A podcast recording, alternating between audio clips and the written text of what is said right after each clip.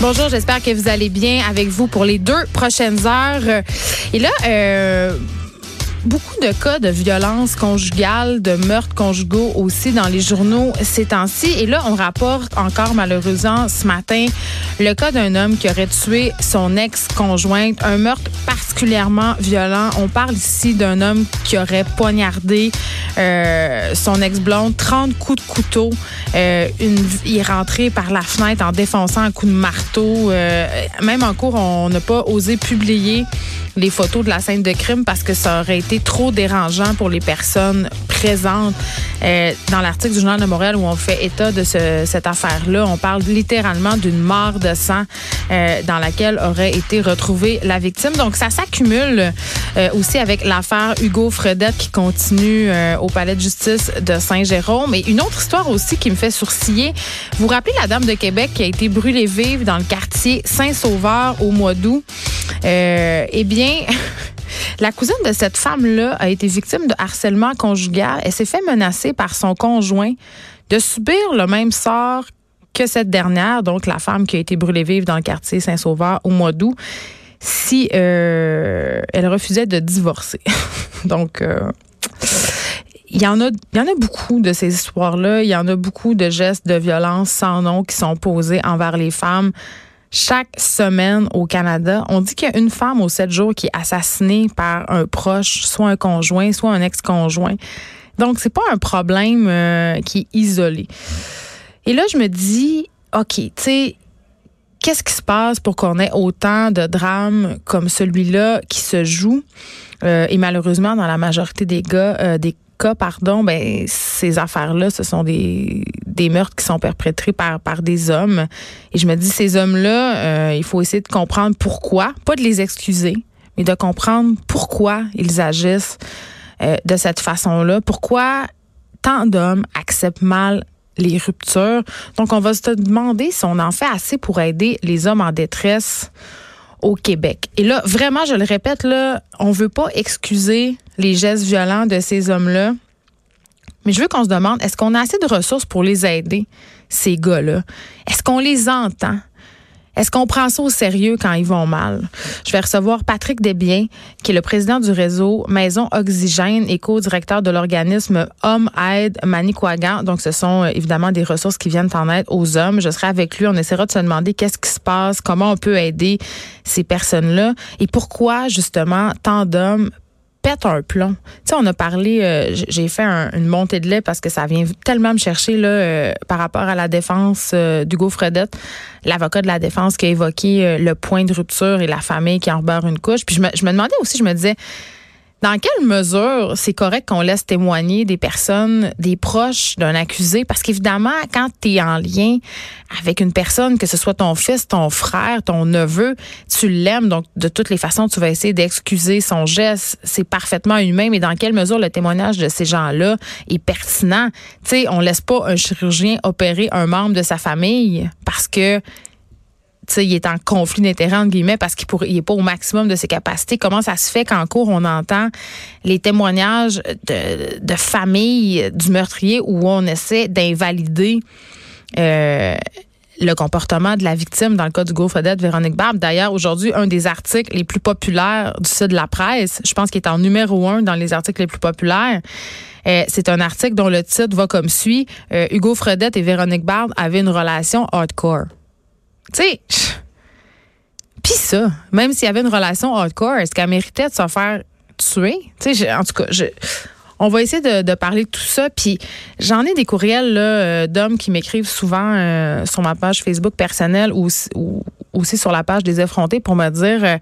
tu sais, les féministes parlent jamais de la détresse des hommes. Là, les féministes essaient d'invalider la souffrance masculine. Mais non, on n'invalide pas la souffrance masculine. Justement, aujourd'hui, on va y donner une place. Puis, je suis assez intimement convaincue. J'en suis vraiment convaincue que s'il y avait plus de ressources pour les hommes, si la souffrance masculine était moins taboue, si les hommes, à cause de la maudite masculinité toxique, avaient moins peur de demander de l'aide, de dire qu'ils vont pas bien, mais il y en aurait moins des meurtres, comme ceux qui défraient la manchette ces jours-ci.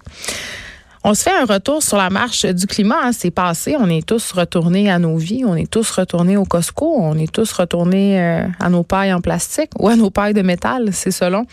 Alex Dufresne est là aujourd'hui parce que, comme plusieurs participants de cette marche-là, depuis qu'elle a marché vendredi, parce qu'il s'est vraiment passé de quoi, là. T'sais, tout le monde qui est allé là-bas sont unanimes.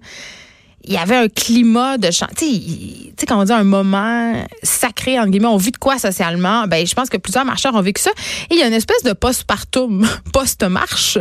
L'impression aussi de ne plus avoir de futur. Et une certaine révolte aussi de se dire, OK, mais après, qu'est-ce qui se passe? Donc, elle va venir nous parler de ça.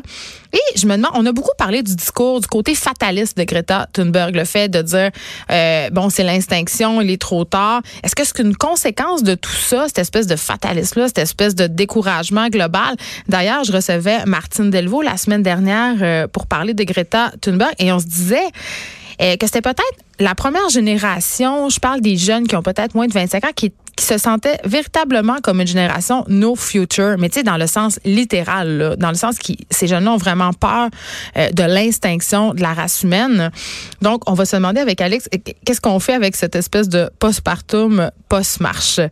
Et là, bien évidemment, impossible de passer à côté. C'est ce soir que les chefs des principaux partis représentés au Québec vont participer au premier débat en français. Ce sera ce soir sur les ondes de SN et TVA Nouvelles. Mais là, moi, quand je vois ça, je me rappelle quand j'étais petite, là, quand il y avait les débats électoraux, là, j'écoutais ça avec mes parents. Mon père commentait. Mon père, qui est un homme d'opinion, avait son mot à dire sur absolument chaque parole des candidats. Il y avait ses préférés, il y avait ses pas préférés. C'était un happening, le débat des chefs à la télé. On n'était pas évidemment à l'ère des médias sociaux, à l'ère des nouveaux débats. Mais là, je me demande, en ce moment, en 2019, est-ce que ça intéresse vraiment les gens de regarder ça à la télé? Et surtout les jeunes qui sont souvent, ben on le sait, ils se détournent de la télé. Je crois que les débats quand même vont être diffusés sur Internet, mais quand même, ils se détournent de ce moyen-là. C'est à heure fixe. On sait qu'on peut s'informer beaucoup, qu'on peut savoir en temps réel sur Twitter qu'est-ce qui se dit. Puis aussi, les jeunes sont désillusionnés face à la politique. Les jeunes votent moins qu'avant, se sentent moins concernés, sentent aussi qu'ils n'ont pas un véritable pouvoir. Eh bien, j'ai eu envie d'en recevoir un jeune qui est pas d'accord avec ça, qui est accro de politique, qui va l'écouter le débat ce soir et même qui organise un événement autour du débat. Ils veulent regarder avec des amis. Alexandre Moranville-Ouellet sera ici. Il est aussi recherchiste ici pour plusieurs émissions à queue. Mais c'est vraiment notre recherchiste sur le beat politique, là. Lui, il en mange. Donc, je veux savoir, je veux qu'il m'explique... En fait, je veux qu'ils me rassurent. Les jeunes, est-ce que c'est vrai qu'ils sont autant délusionnés de la politique? Est-ce que c'est vrai qu'ils ont l'impression de ne plus pouvoir faire grand-chose? Dave Morgan aussi sera là aujourd'hui exceptionnellement ce mercredi.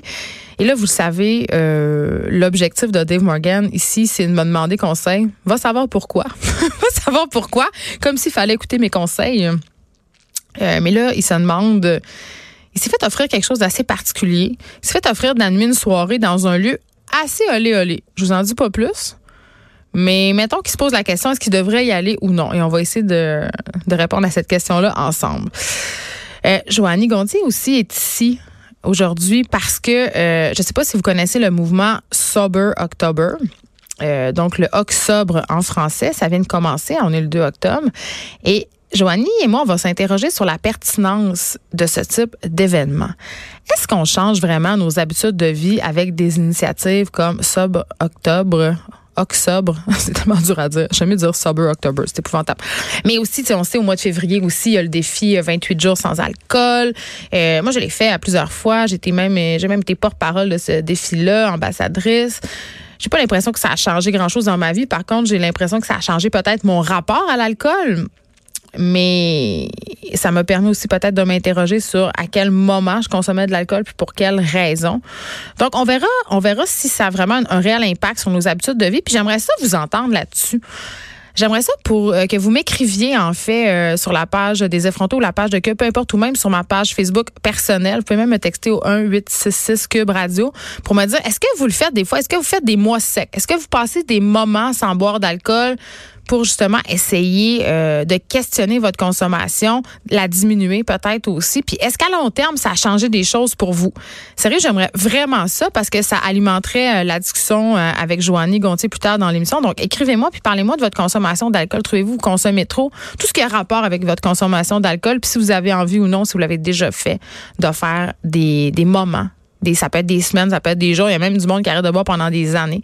On le voit de plus en plus dans le milieu de la restauration. Comme une mode, les chefs qui sont sobres, qui sont secs. Donc voilà, écrivez-moi. Émilie Ouellet aussi sera là pour nous parler d'argent de poche. On se demande si on devrait en donner à nos enfants. Et moi, pour vrai, cette question-là, pour moi, là, elle est fondamentale et je vais répondre tout de suite. Pour moi, la réponse, c'est vraiment très, très non. Moi, le concept de payer mes enfants pour faire des affaires, là, ça va pas avec le principe même de qu'est-ce que ça devrait être une famille, pour moi. Mais j'ai hâte de voir parce que je sais qu'Émilie a peut-être un autre point de vue sur la question. Je veux qu'on se parle de la poursuite au civil à Occupation Double. Parce que là, c'est ça qui se passe pour la première fois au Québec. Il y a un ancien candidat, Michaël Hennaff, qui poursuit 3 autres candidats de la télé-réalité et 3 médias. Ce sont des médias web pour atteinte à sa réputation. Donc voilà, ce sont des participants d'OD Bali. Et vous vous rappelez, Michaël Hennaff, c'est ce Français qui avait fait la controverse, qui avait été au cœur d'une controverse parce qu'il avait tenu des propos très sexistes sur les femmes. Je ne sais pas si vous en rappelez, là, ça avait quand même fait le tour de pas mal de médias. Il avait traité les filles de connes. Je paraphrase, mais c'est ça que ça voulait dire. Donc, il poursuit Karine Saint-Michel, une candidate d'OD Bali, Alexandra Cosentino, une autre candidate d'OD Bali, et Cassandra Bergeron-Tivierge de XOXO, ainsi que les 3 sites de potins, Hollywood PQ, Narcity et Showbiz.net. Narcity, c'est pas nécessairement un site web de potins, c'est un site plus de lifestyle, mais bon, il poursuit ces trois sites Internet-là, notre beau Michaël Hennaff. Il réclame aux 6 personnes qu'il poursuit un montant collectif de 100 000 Et là, il réclame ce montant-là pour atteinte à sa réputation, stress et autres inconvénients, dont des dommages pécuniaires et dommages exemplaires pour le poursuivant. Et je vous explique un peu qu'est-ce qui s'est passé, là, en tout cas, qu'est-ce qu'il invoque dans sa poursuite. C'est que, bon, peu de temps après son passage à Occupation Double Grèce, OK, Michaël Hennaff a commencé à sortir avec Karine Saint-Michel, qui, elle, était une participante d'Occupation Double Bali. Vous suivez, OK, tout ce beau monde-là mélange, se couche ensemble, toutes les quêtes. Bon, donc, ça n'a pas duré longtemps, mais quand même, leur relation a été abondamment couverte sur les réseaux sociaux et par les principaux intéressés, là. Donc, ils partageaient toutes sortes d'affaires, ils commentaient, bref, ils se livraient en pâture au clickbait. Et évidemment, ça avait fait les choux gras de différents sites web. Et là, ce que Michaël reproche maintenant dans sa poursuite, c'est la façon dont la rupture du couple a été étalée publiquement par son ancienne blonde et par les 2 autres candidates de télé-réalité dont je parlais tantôt. Donc, il est question là de la fois où il a ghosté Alexandra à l'aéroport. En tout cas, tu sais, il s'est passé toutes sortes d'affaires et tout ce beau monde-là règle leur compte sur les médias sociaux. Et là, évidemment, Michaël prétend que les défendresses ont colporté des mensonges sur lui, sur les médias sociaux, que ça a été repris par les médias et qu'évidemment, suite à ça, ses relations avec ses fans se sont grandement dégradées et qu'à cause de ça, il a perdu des followers, donc des revenus. Et c'est là que je trouve ça quand même intéressant. Bon, puis avant qu'on tombe dans le following, je veux dire, première affaire qui, moi, me fait un peu sourciller dans cette histoire-là, c'est qu'il me semble qu'on n'est pas à la première saison d'Occupation Double, OK? Quand tu t'inscris à cette télé-réalité-là ou à une quelconque autre télé-réalité, par ailleurs, ça peut être XOXO, n'importe quelle télé-réalité, tu le sais, là. Tu le sais que tu vas être casté d'une certaine façon. Il y a des personnages au montage, ça, tu le sais. Tu sais aussi que les gens vont jaser de ton cas sur les médias sociaux. C'est évident, là. Tu peux pas t'en sortir. On est rendu à la 40 millième saison de télé-réalité, là. Donc, quand tu t'inscris à ça, tu t'exposes à ça. C'est le contrat tacite que tu acceptes de signer. Et évidemment, c'est bien certain que c'est poche que des personnes règlent leur compte sur les médias sociaux. D'ailleurs, c'est pas une situation qui est propre aux téléréalités. Je le vois très souvent sur mon feed Facebook avec des moldus, là, des gens pas connus qui chialent contre leurs ex, les traitent de tous les noms, étalent leur cause de divorce sur Facebook. Et je sais, par expérience, que ça peut être retenu, hein, les déclarations qu'on fait sur le divorce sur nos ex en cours. OK? Donc, il faut faire attention à ça. Mais revenons à OD. Donc, ça me fait un peu sourire que ce gars-là se déchire la chemise aujourd'hui, fasse des poursuites parce que, en quelque sorte, il s'est un peu fait prendre à son propre jeu. Je veux dire, tu peux pas te livrer comme ça en pâture aux médias, aux clickbait, puis espérer que ces mêmes personnes-là vont te lâcher quand ça va faire ton affaire. Ça marche pas comme ça. C'est un peu comme Michel Richard, Guillaume Le Métis Vierge, puis toutes les autres vedettes qui aiment vraiment beaucoup faire le front du 7 jours quand ça va bien. Tu sais, c'est sûr que quand ça va mal, si tu acceptes de parler de ton couple publiquement, ben il va falloir que tu acceptes aussi d'en parler publiquement quand ça va aller moins bien. Puis si tu veux pas en parler, ben c'est clair que les magazines en potin, ben eux autres, ils vont en parler à ta place. Après ça, quand même, la chose qui est quand même inquiétante dans cette affaire-là, c'est que ça témoigne de notre gros problème collectif, de la gestion de nos paroles sur les médias sociaux. Tu veux pas te servir de Facebook pour mentir, pour dénigrer, pour régler tes comptes avec une personne. Ça peut causer des vrais préjudices, de la vraie détresse psychologique. On en a parlé 1000 fois, là. Et je veux juste rappeler, parce que je pense que c'est important qu'on se le rappelle, que le harcèlement sur Facebook, les menaces, sont tout autant des gestes criminels que dans la vraie vie. N'empêche qu'une poursuite comme ça, c'est la première fois qu'on voit ça au Québec. Et c'est intéressant. Je reviens au follow-up. OK? Parce que qui dit following dit revenu. Donc, pour cette personne-là, il y a eu réellement des suites de cet imbroglio, de ces pseudo-diffamations, ces supposées diffamations sur les médias sociaux, ces mensonges. Il y a réellement eu une perte de revenus. Donc, vraiment, peut-être matière à poursuite ici.